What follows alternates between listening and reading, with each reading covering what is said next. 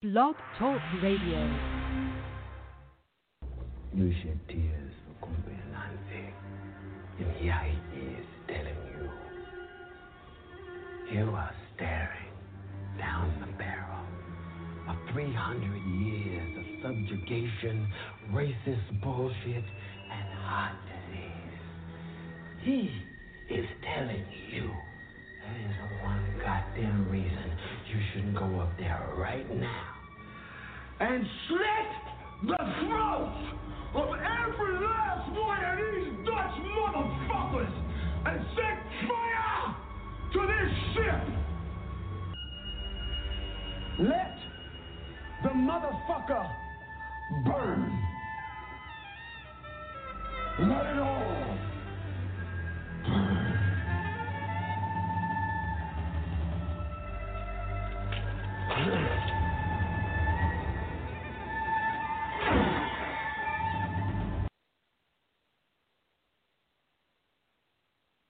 This person asks, after many years of meditation and all the twists and turns of life, I'm now in the grip of intense fear and anxiety. It seems it was always there, only more intense now. Sitting with it, letting it be there, seems to make it grow. Uh,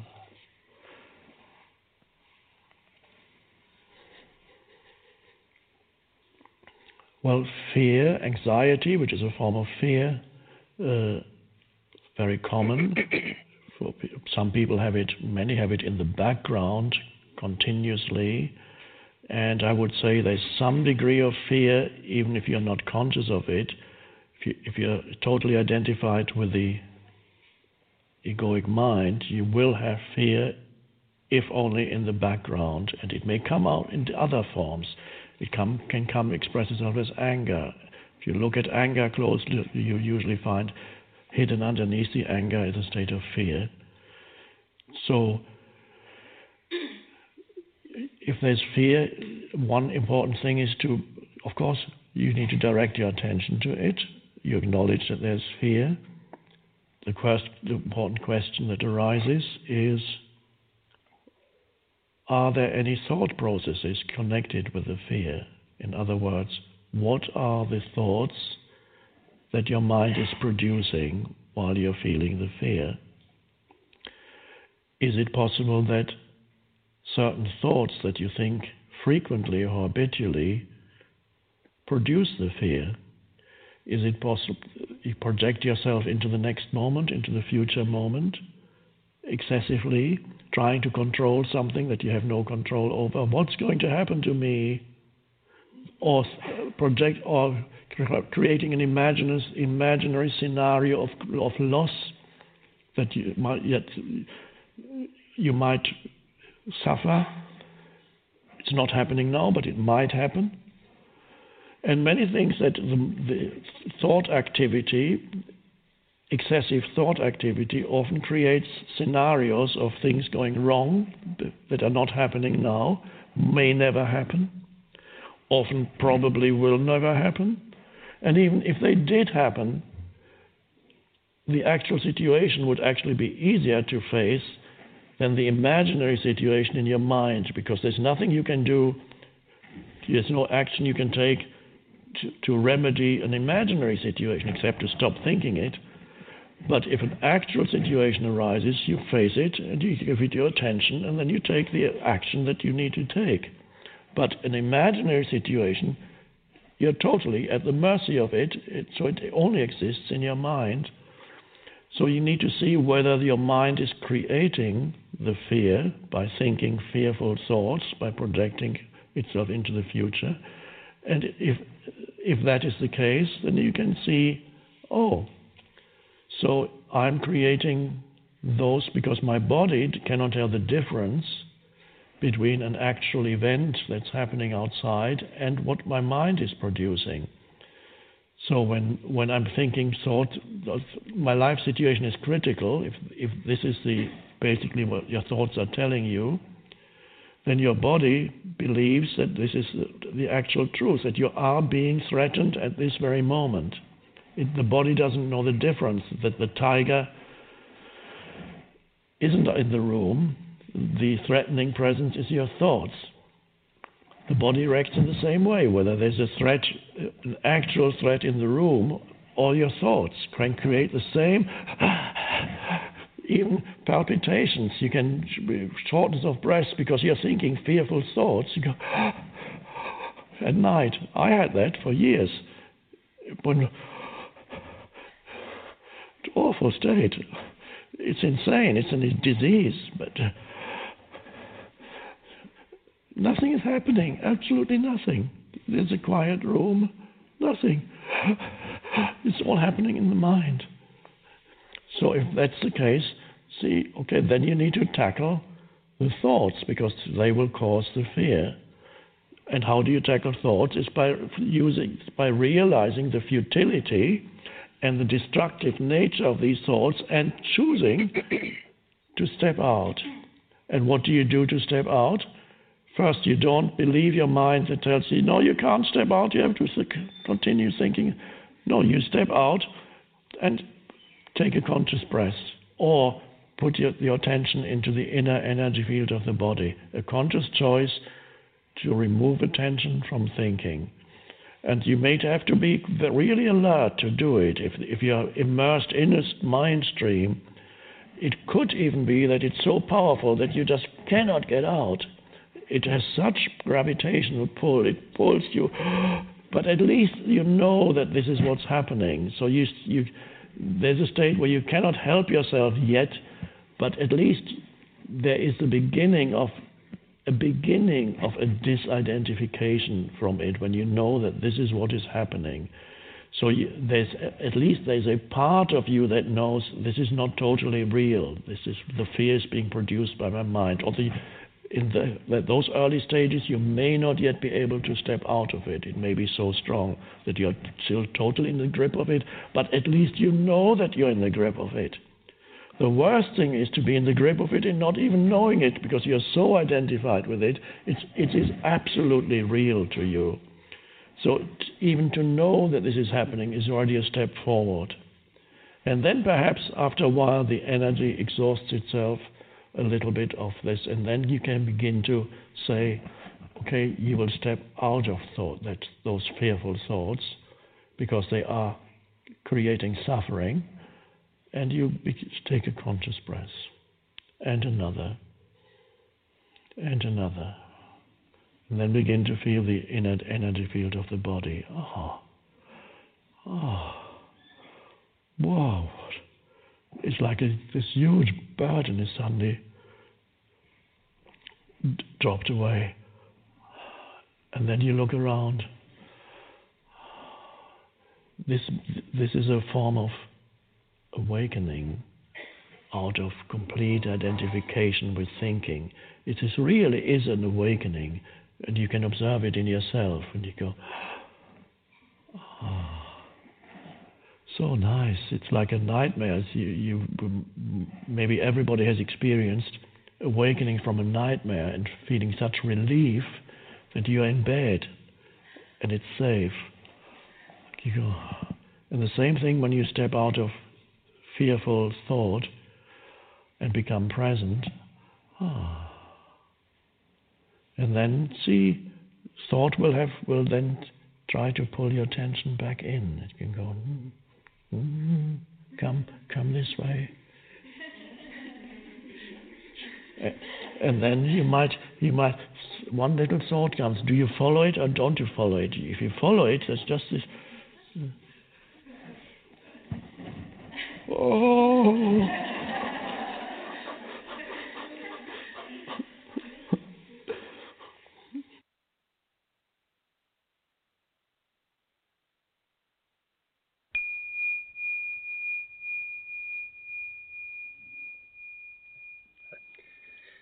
Um, I've read all your books and I listen to your recordings on a pretty much on a daily basis.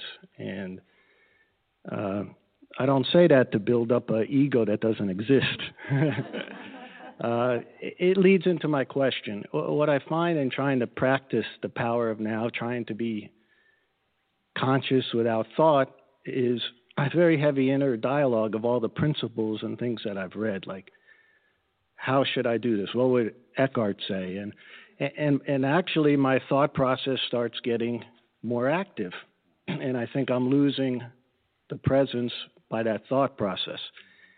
And then I, I think at the, the your latest book with the cartoons, which I love, which I think there's one with a little bird in the tree. He's talking to the dog, and he's very upset.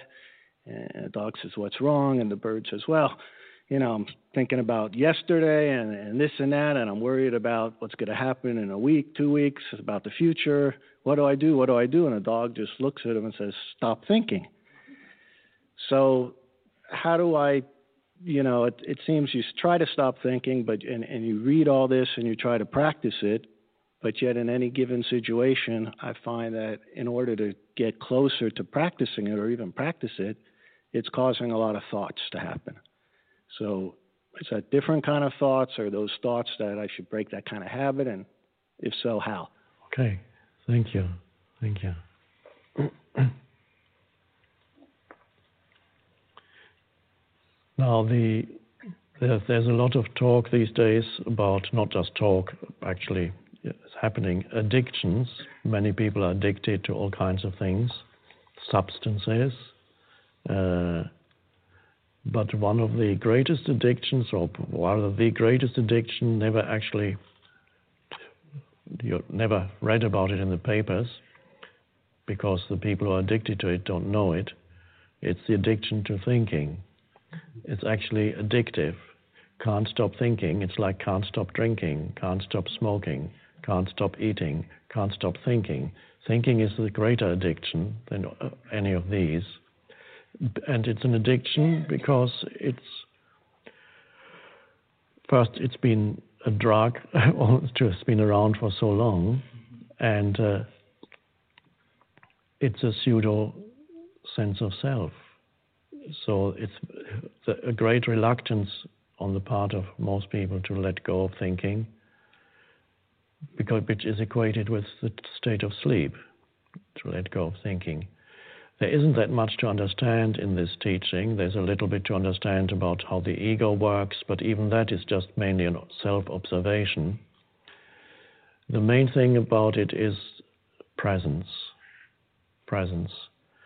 And Presence is a space of no thought, but presence can also be there in the background even when thinking is happening. You can still be not completely involved in the thinking. Thinking loses the ability to create havoc in your life and confuse you. So, it, your choice then is not to understand more, or to bring some intellectual analysis to the practice, but to practice the state of not thinking, which can be arrived at by various ways, as you probably know if you don't think about it, just do it.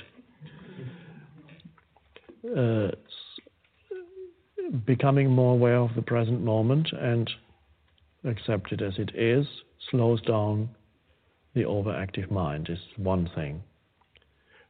Because a lot of the overactivity of the mind is an attempt to get away from the isness, the simplicity of the present moment. So, to become more aware of the present moment as a practice, have perhaps little pointers in your office, at home, in your car. Let's say present moment or whatever, or a symbol for it. And there are different entry points into the present moment. Present moment awareness means thinking subsides, may not disappear completely, but something else arises that is primary. We call it presence or awareness. Buddhists call it mindfulness which I don't use because it implies your, your mind is full of things, but it isn't, of course. It's just a mistranslation. So, uh, to, to be present, first of all, use the present moment to become. But how do you become conscious of the present moment? Now, when you get it, after a while, you can you can actually sense the presence of the present, so to speak, directly, and there it is.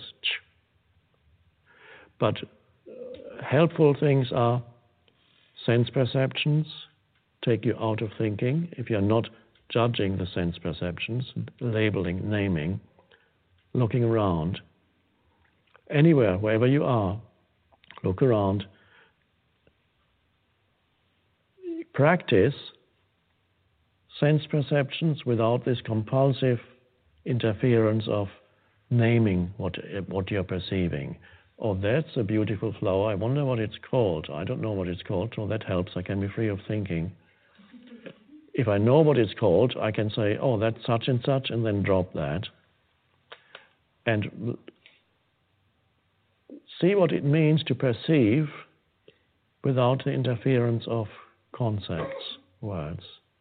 At this moment, for example, you're looking at me. Now, let's say between now and now, were you thinking? No. Okay. And again, between now and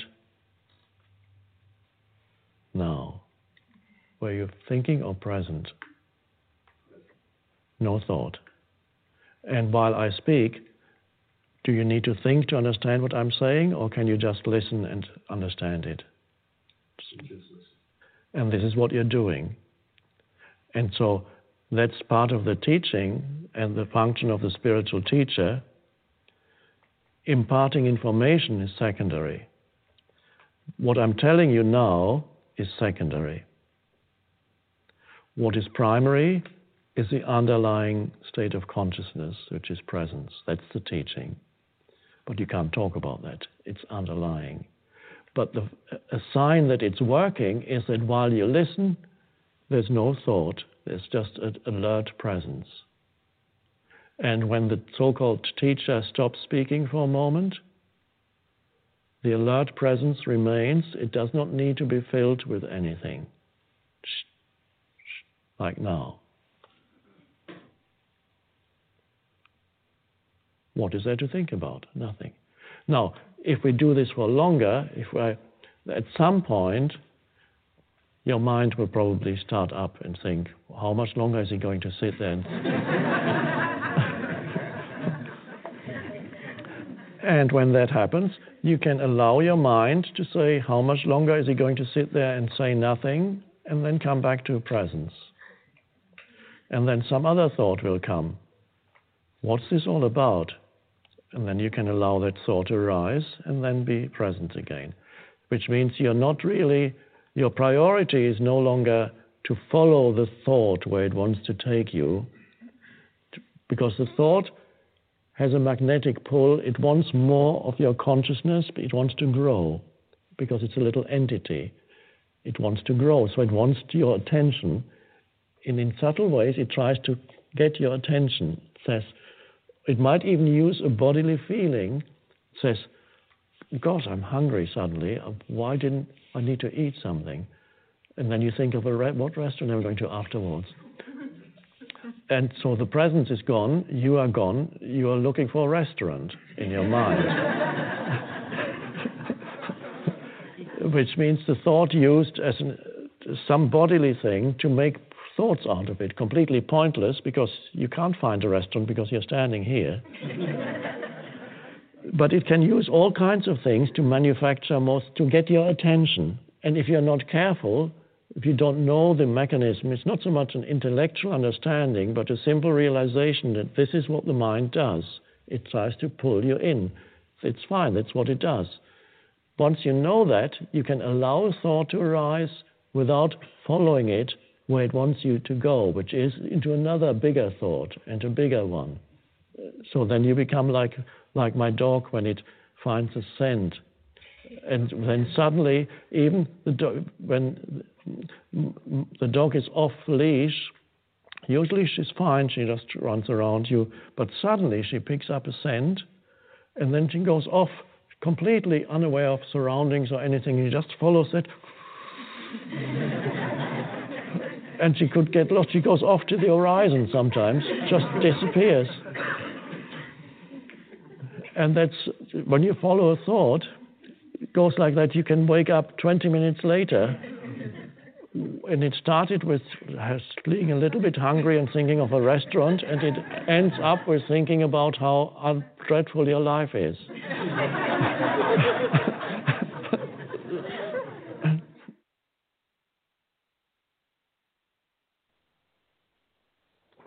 Hey everybody, welcome to the Bunn Bey Show. Um, can everybody hear me out there? Can somebody hit me or something to let me know that I'm being heard? I guess I can. I guess everybody can hear me. Well, welcome to the Bunn Bey Show. Hope everybody had a great weekend. Great Monday, start of the week. Um,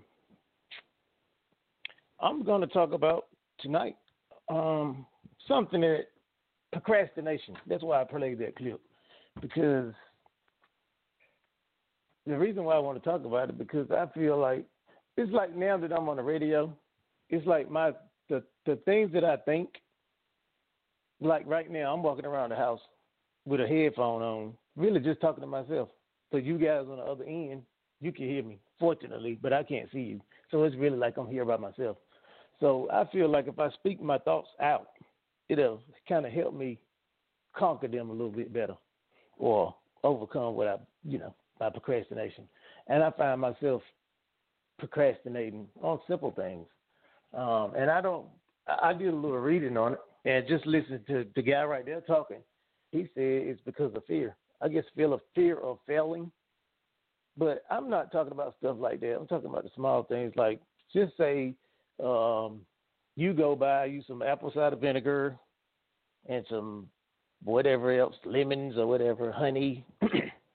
okay, you go out on a Saturday and you buy that stuff, and you don't even start using it till maybe a week later, if then. But it's sitting there, and your mind say, "I bought this stuff to take," but you just don't never get up. You just don't do it. That is uh, a problem for me just simple stuff like that, not big stuff, because anything that I know I got to do, pretty much, I know I got to do it, so I take care of that.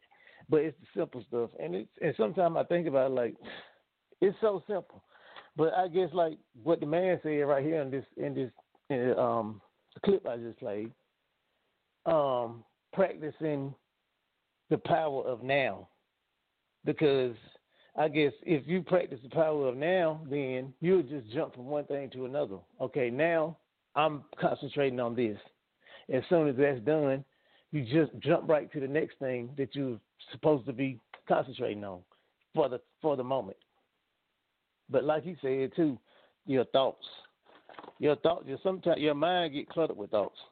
It's just like when I be trying to uh, uh, figure out what I'm gonna do my show about a million things pop in my head. A million things. And I and it's still crazy because it's it still seems like I really don't come up with nothing that I feel is uh, you know, something uh, that's gonna touch the people. But I guess just speaking your mind and speaking the truth about yourself, everybody somebody can't can somebody can't relate to that. Maybe not everybody can, but I mean I guess nobody can't. everybody don't relate to everybody anyway. That's why we pick and choose the people we deal with. But the procrastination thing is is is heavy on me, and I'm I'm just trying to, I'm I'm gonna practice starting tonight to live in it now, and just the things that I say that I need to be done. I need to set a schedule and stick to that schedule, and no procrastinate.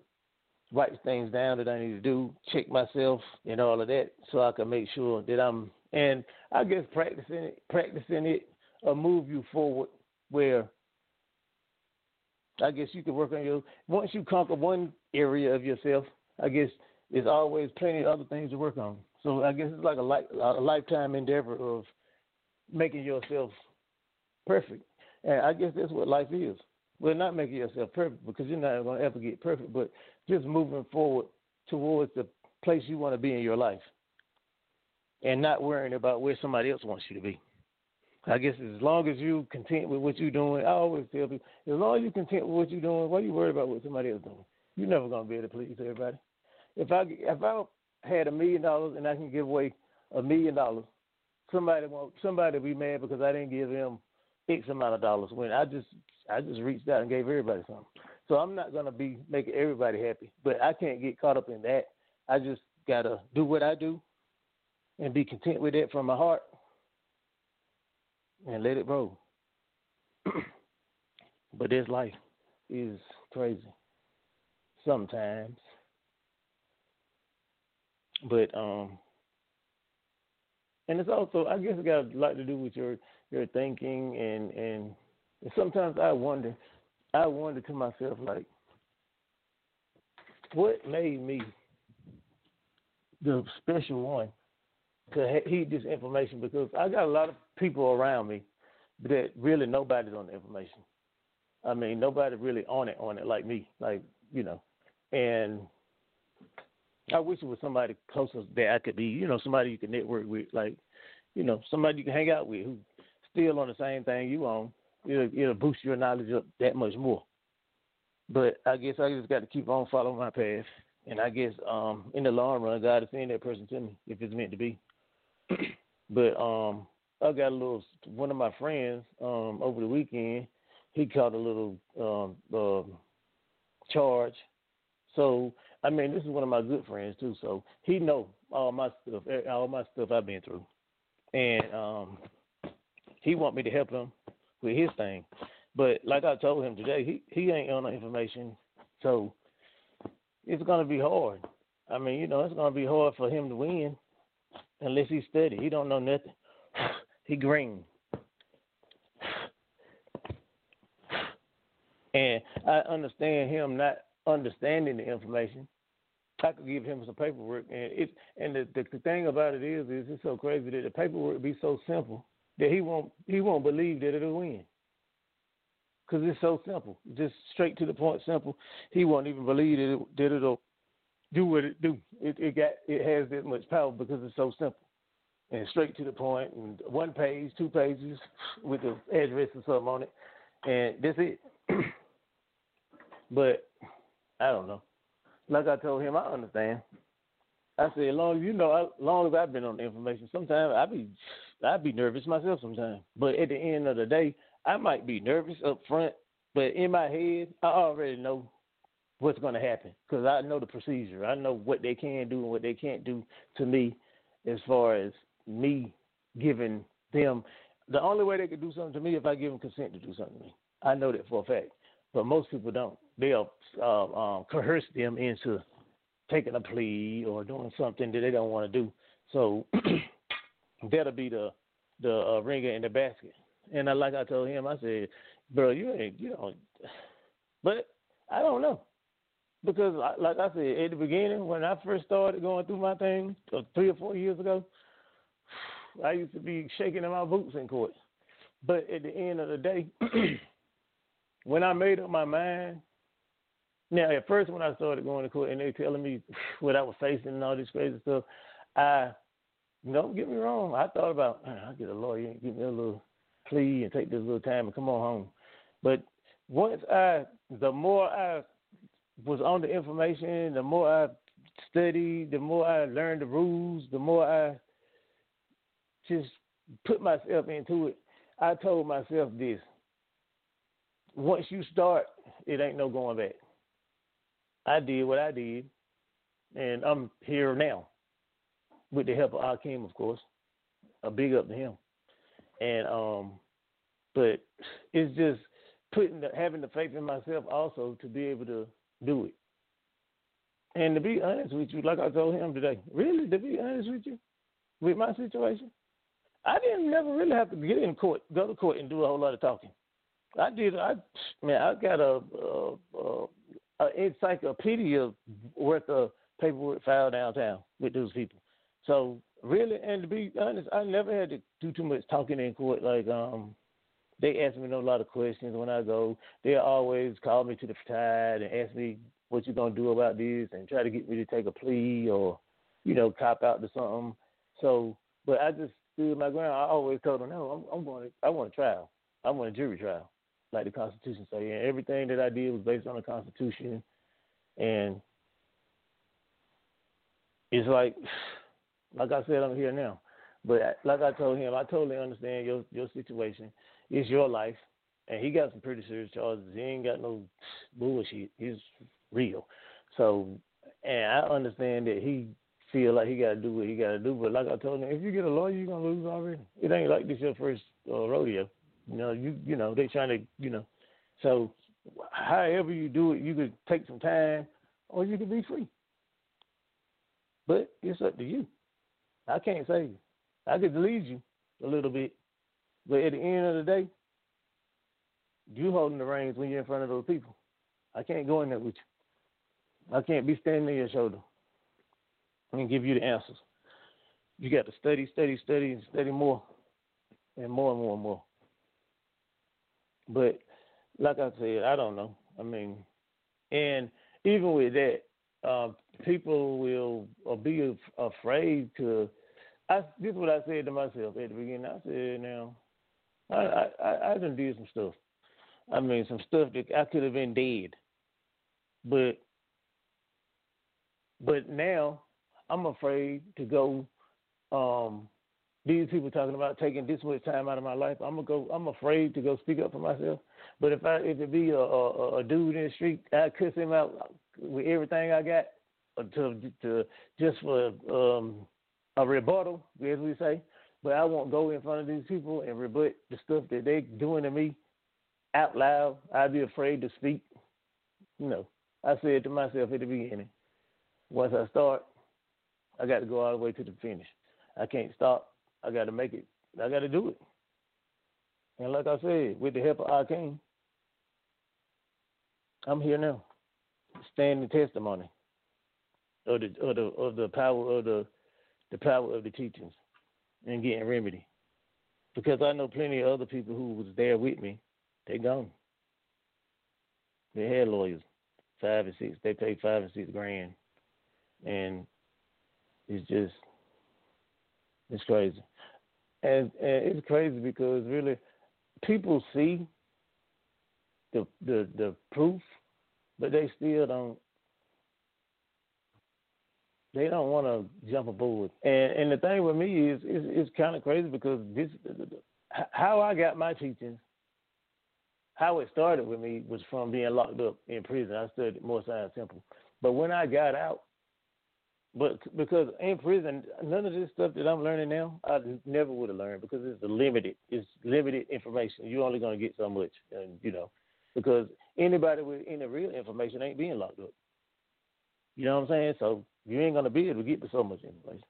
So at the end of the day, when I came home, my cousin from New Jersey, me and him real super cool, and he was on the information, but not. It seemed like he was on it, but when he came home he put me on hindsight. And it's crazy because Akeem, he he lived in North Carolina, so he was kind of like close to me. So I started listening to them, and it's just like I mean, like I said, I was already on the more information, but this right here just just like took the blinders off. It's like took you to took me to a whole new level about the law, about the health, about everything. I mean, and it's crazy. It's so much information. Sometimes it's it's kind of overwhelming. Sometimes, sometimes your head be hurting. And I I be wondering to myself how how in the world how can hold all this information that he got everything that he got. but I know if he got it, it's possible for me to get it. It's just through studying and being diligent and just believing that you can. And um, yeah, for sure but it's so much, so much to learn, and it's like there's so much old stuff to learn and twice as much new stuff. So it's like a, a everyday task. You can't never slack up. You got to keep on going every day because every day the information changes. It's just like from the time I started, all the stuff I did to now. Hell, it seemed like I could have just did one thing then, one thing then, I mean, I, from now, one thing I could have did then to, to stop the encyclopedia paperwork that I filed, it could have stopped it in its tracks. Just one thing, this new information. So that's why I say it's all valuable. I guess it's all a learning. I could just imagine the stuff that I did that I say we don't got to do no more. I can just imagine all the stuff Akeem did. and he feel like he just got this paperwork. Uh, he said something uh, one time. He said uh, we just when you start just filing paperwork, you call it a glorified filer or something. He said poster or something. But um, yeah, but I guess it all adds up. It all adds up at the end because that old stuff always puts you on something new. That's that's what it is. You got to get the old in order to get the new. Because if you get the new, you ain't gonna understand it. Without the old, you just get some new information out of nowhere. You want to know how it works. How it works. And it's so crazy that, like Akeem said, it's so it was so simple. We've been we've been fighting it, saying the right stuff, but not bringing it in the proper form, I guess. But it's sweet. It's beautiful. I love it. I love it when the information come out, new information. Because it's like, wow. And the thing about it is, it be so simple. It don't be nothing. It's harder to learn to play basketball than some of the paperwork that Akeem gave me.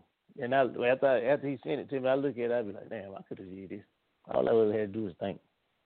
But sometimes we be busy, we don't got time. Because in the beginning, that's how I was. I was just, I was in a jam, and I needed some quick remedy, and I did everything that I, that Akeem suggested for me to do to, you know, to maintain my freedom. And it was, it's like, you know what I'm saying? And it's like this: if if I say I want to be free, and if I'm not willing to even fight for myself, then how can I? I still never, if even if I didn't go to prison, I still want to be free because I ain't willing to stand up for myself. this got a lot to do with you being who you are. I mean, you know, anybody could just lay down, but just I, and I look back at myself and just say, and I pat myself on the back just for having the courage to fight, because a lot of people don't have the courage to fight. They're just gonna lay down. They're just gonna let them people do it any kind of way when they don't have to. I mean, it's you know, and, and sometimes it's so hard for me to understand why people don't look for something a, a different way. I guess we're so used to doing stuff old that they. I mean, I don't know. I don't know. Inside the box, thinking inside the box, scared to jump out of the box, or whatever the case may be, I have no idea, but it's crazy. I think about it all the time. Like, and I mean, I, I, I can remember when I didn't know, but from then to now, I'm damn sure glad I do know that I was chosen because I have to be chosen because uh, it ain't a lot of us out here, y'all. I mean, it is, but when you just like just the people around you, it seems like just like if you got hundred friends, hundred friends or people that you know, you know, or associate with or whatever, that at least twenty or thirty of them will be on this stuff, on this information, just by watching you how you walk and move, and you know the the things that you getting accomplished. But I guess some people, people don't care. Everybody got their own thing, and you can't be mad at nobody because they don't want to do what you want to do. It's like um, I was talking to my cousin and my brother, and we they we were talking about the kids and my cousin said, "Man, the, um, um, the kids, it's just like me with my. I got a food truck. I own a food truck, but my son, he's 23 years old. He don't want to be on the food truck. And at first, I really didn't. like I was mad. I was like, well, it could be yours one day. But at the end of the day, I had to come to the understanding with myself that maybe that ain't what he want to do. He got his own path he want to follow. So I just got to let him follow that path. And still, if that path don't work out for him, I still got to be there for him if he needs some help, I, he he can always come work on the food truck.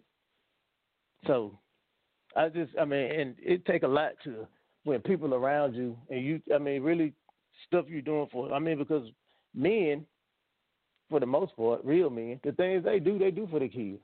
The sacrifice they make, they make for their, their kids. So their kids won't have, have to do the same things that they did to get to where they want to be. But it's crazy that when after you do all the stuff you want to do and you feel like you're building something, But I get it's your dream. It's not your kid's dream. Everybody dream different. Everybody dream different. So we got to understand that just because I want something, that don't mean my son gonna want it. That don't mean my wife gonna want it. But I mean, not saying that they won't help out with it, but that's not their dream. They still want to chase their dreams. And at the end of the day, we got to be supportive of them also through in their endeavors. Even though, just like whatever they're doing, it might not be our dream, but still the support is there. You know, to keep the love. that's what you know, to keep the love up. Yeah, but you know, I don't know. People, people, everybody, you know, got their own vision, and everybody gonna all come into their self at the time they're supposed to come into it, I guess, or some people never, maybe never will. But I'm just fortunate to to to to be the, to obtain the knowledge and to be a part of this movement we in right here with High hindsight radio because it's always a good thing.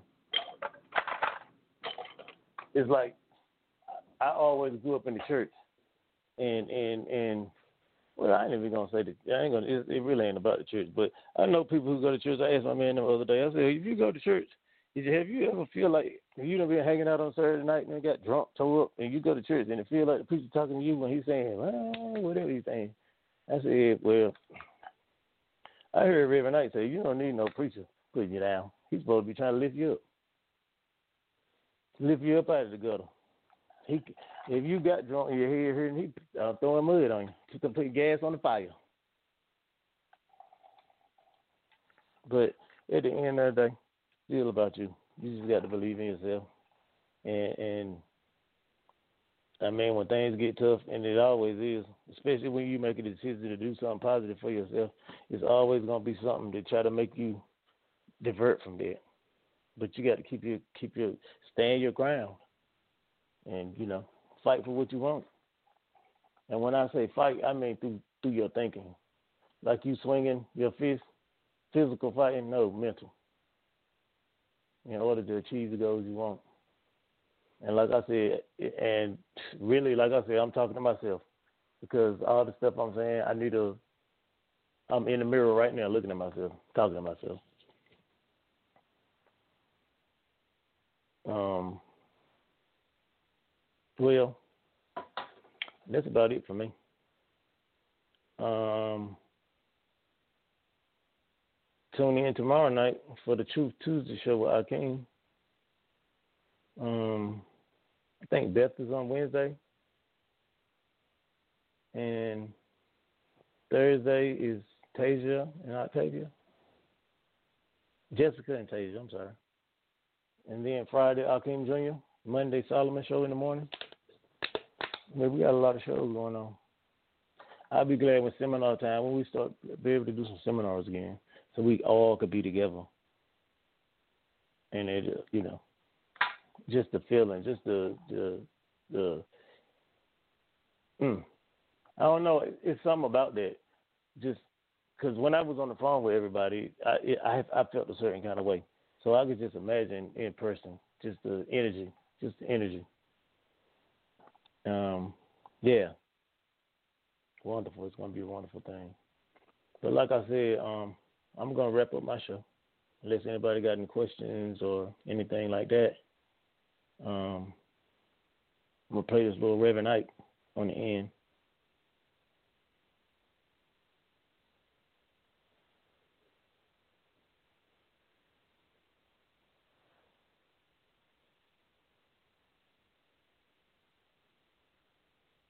Said a lot about the role of the media in a so-called democracy. Uh, I'm wondering how you see uh, the role of our educational system, what it's doing right now, what forces are driving it, and what constraints are on it, and how should it operate. Mm-hmm. Well, uh, I quoted the uh, Trilateral Commission view of the educational system, uh, namely, it's a system of indoctrination of the young. And I think that's correct. It's a system of indoctrination of the young. That was the way the liberal elites regard it, and they're more or less accurate. Uh, so the educational system is supposed to train people to be uh, obedient, conformist, uh, not think too much, uh, do what you're told, stay passive, don't cause any crises of democracy, don't raise any questions, and so on. That's basically what the what the uh, system is about. Uh, even the fact that the system has a lot of stupidity in it, I think, has a function. You know, it means that people are filtered out for obedience. If you can guarantee lots of stupidity in the educational system, you know, like stupid assignments and things like that, you know that the only people who make it through are people like me and like most of you, I guess, who are willing to do it no matter how stupid it is because we'll, we want to go to the next step, you know. So you may know that this assignment is idiotic and the guy up there couldn't think his way out of a paper bag, but you'll do it anyway uh, because that's the way you get to the next class. Uh, and you want to make it and so on and so forth. Well, there are people who don't do that, you know. Uh, there are people who say, I'm not going to do it, it's too ridiculous, you know. Uh, those people are called behavioral problems or uh, something like that. They end up in the principal's office or in the streets or selling drugs or whatever. And all of this is a technique for uh, selection for obedience. And I, have, I don't know how to prove this, but I have a feeling that when you go to the elite universities, you find more obedience and conformity, probably because you're getting the students who were better able to do it. You know? Uh, well, all of that is functional. That's the way it works. But it and it works right through graduate school. I mean, if you there are by the time you get to graduate school, it's already a little more varied because some real contradictions develop in the system. The problem is that you can't have progress this way. You know, now especially in the sciences and engineering, that's a problem because the corporations need science and engineering. You know, if you don't have innovation, you're really in trouble. So they have to encourage creativity and independence because you can't get anywhere if you just copy what somebody told you. You have to be challenging things all the time, challenging everything, you know, uh, and thinking new thoughts and so on. And there you got a real contradiction. Uh, it's hard to train people to be creative and challenging and so on, and yet to ensure that somewhere else in their lives they're conformist and obedient and never think. So you have problems. It's a serious problem in Japan, incidentally.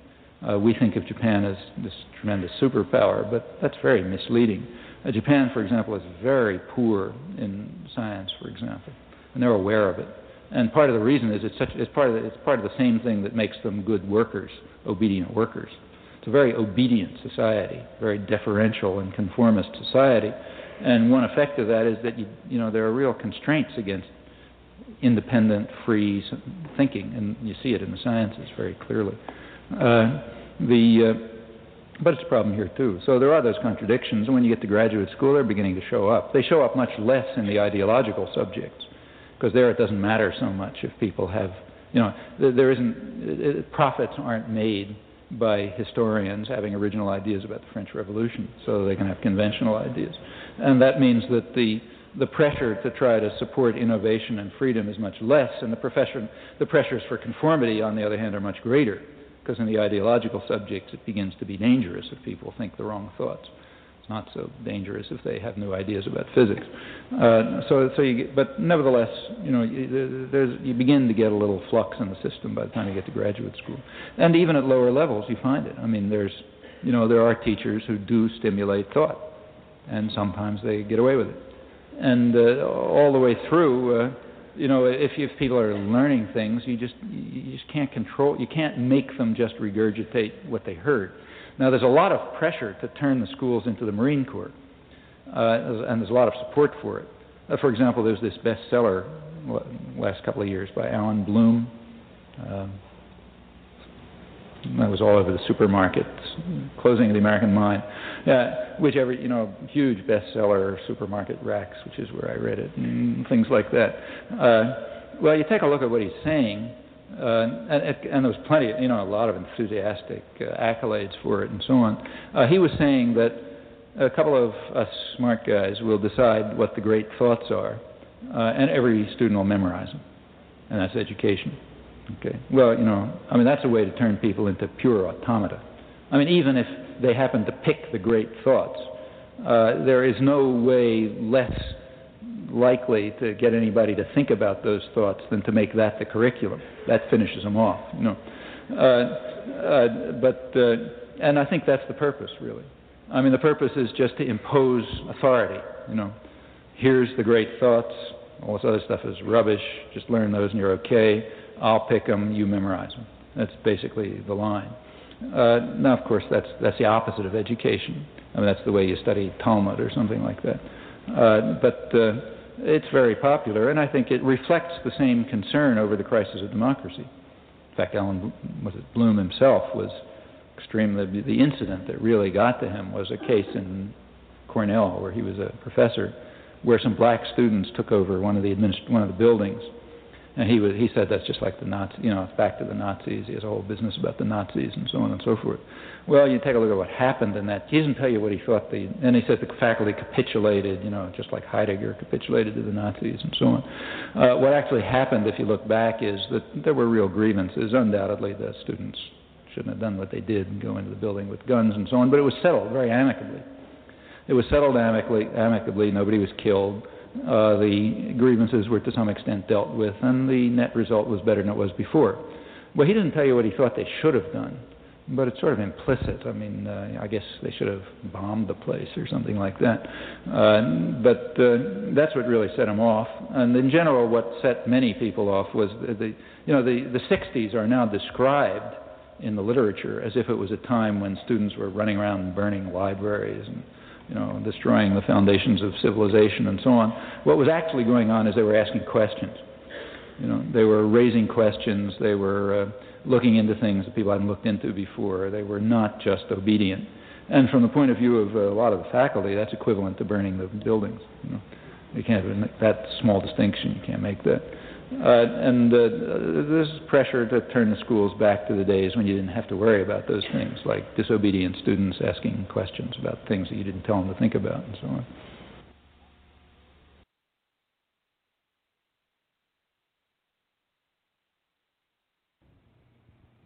Well, it's here. Here, you was born with it. Well, I need somebody to tell me I am somebody because I don't know I am. You got here the same way I got here. I got here the same way he got here. We got here the same way Queen Elizabeth got here. Hmm? A penis goes into a vagina and it ejaculates. Hmm? 500 million sperms. Hmm? And the one responsible for you and me and him and Queen Elizabeth outran a half a billion sperms and got there first. Hmm? Didn't know one sperm come out and slowly stroll up the fallopian tubes. If you said, man, we're going to dinner tonight, it's a half a billion restaurants here, I'm going to take you to the best one, I know I'm in for a good meal. Now, let's go back when the ejaculation starts, the sperms now come out the testicles, come through the prostate, and that's where they get their electrical charge. Before then, they're just laying dormant. And then it comes down. And so, because I live in a system, well, white boy took my manhood. Huh? So that's why when I'm having sex with my woman, I wanted to yell and holler, and I'm trying to get my manhood back. That wasn't meant for that. Get it, Daddy. Black man is the only man, American black, the only black man on the planet talk about good pussy. What the fuck is good pussy, nigga? What's good pussy? Mildred got some good pussy. Well, she's into her fifth husband. Four of them didn't think it was that good. What do you know about Mildred that they don't know? And so, consequently, when you look at the human body, when I was a little boy, 85 this year, I was a little boy, I used to hear old men, you know, call their testicles tubalo. Tubalo. So somebody come out and ask most folks what the truth. You try to figure it out. You don't know.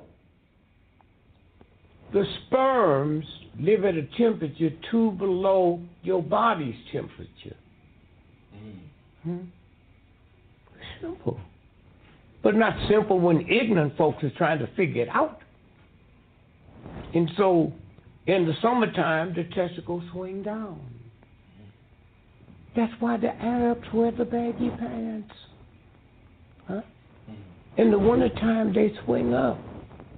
If you go home today and get in the bathtub and tell somebody to turn the hot water on, you see your testicles hang down.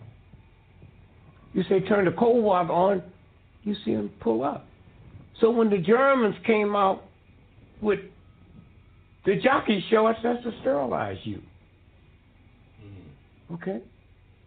If you look at a, a, a baseball game, you look at a baseball game, you see the player and they go down and, and touch their testicles. They feel something, they don't know what it is. They got a jock strap on. And that's a violation. The universe fixed it so those sperms will live at a body temperature two degrees below the bottom. So in the old days when they made trucks, the reason truck drivers couldn't have children because they put the engine under the seat. Mm. Hmm? Kills the sperms. Hmm? So then you start saying, wait, something's not right. In America, black men is 4%. 82% of prostate cancer death in America is black men. Hmm. Hmm? Hey, wait, wait, wait, wait a minute. I live in a country almost a half a billion people, and I'm 4%? But 82% of cancer, prostate cancer death? Mm-hmm. Nobody thinks about that. Hmm? Nobody thinks about that. Why? Because I'm having sex to have fun and get a manhood back. The universe gave me that to produce another God. Hmm? We're the only man on the planet, a black American man. They call our black woman strong. You're strong, sister. But call your car beautiful. Hmm? And I don't think it's no accident cop will shoot your mama, your dad, your baby in the head 40 times, but won't shoot your car. Because hmm? it feels something that comes over you that would not let that happen.